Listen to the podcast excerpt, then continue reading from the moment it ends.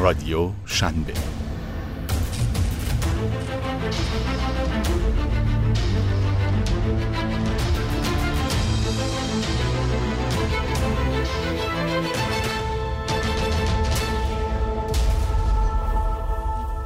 راه اندازی یک استارتاپ می تواند از درون اتاق شما در خانه یا حتی خوابگاه دانشگاهیتان آغاز شود. آنچه مهم است ایده مناسب و منحصر به فرد پشت کار و اهداف شماست که مشخص می کند کسب و کار چقدر موفق خواهد بود.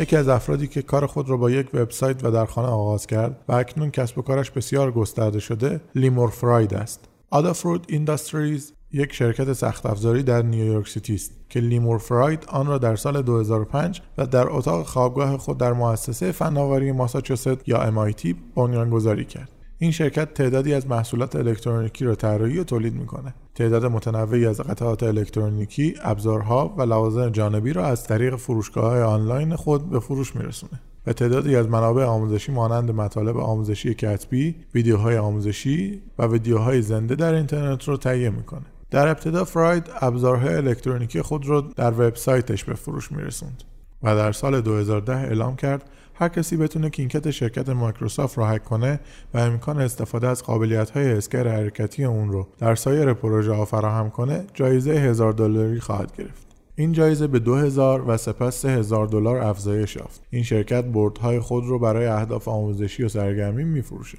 از محصولات مهم این شرکت می‌تونیم به LED های نو پیکسل اشاره کنیم که با استفاده از آنها محصولات دیگری را تولید می‌کنند. آدافروت اینداستریز حضور چشمگیری در وبسایت پخش ویدیو آنلاین یوتیوب داره. این کانال از سال 2006 فعاله. آدافروت در سال 2015 جایزه دکمه بخش نقره یوتیوب رو دریافت کرد چون که کاربران اون به بیش از 100 هزار نفر رسیده بود. آدافروت انواع مختلف ویدیو را تولید می‌کنه که همگی درباره الکترونیک هستند.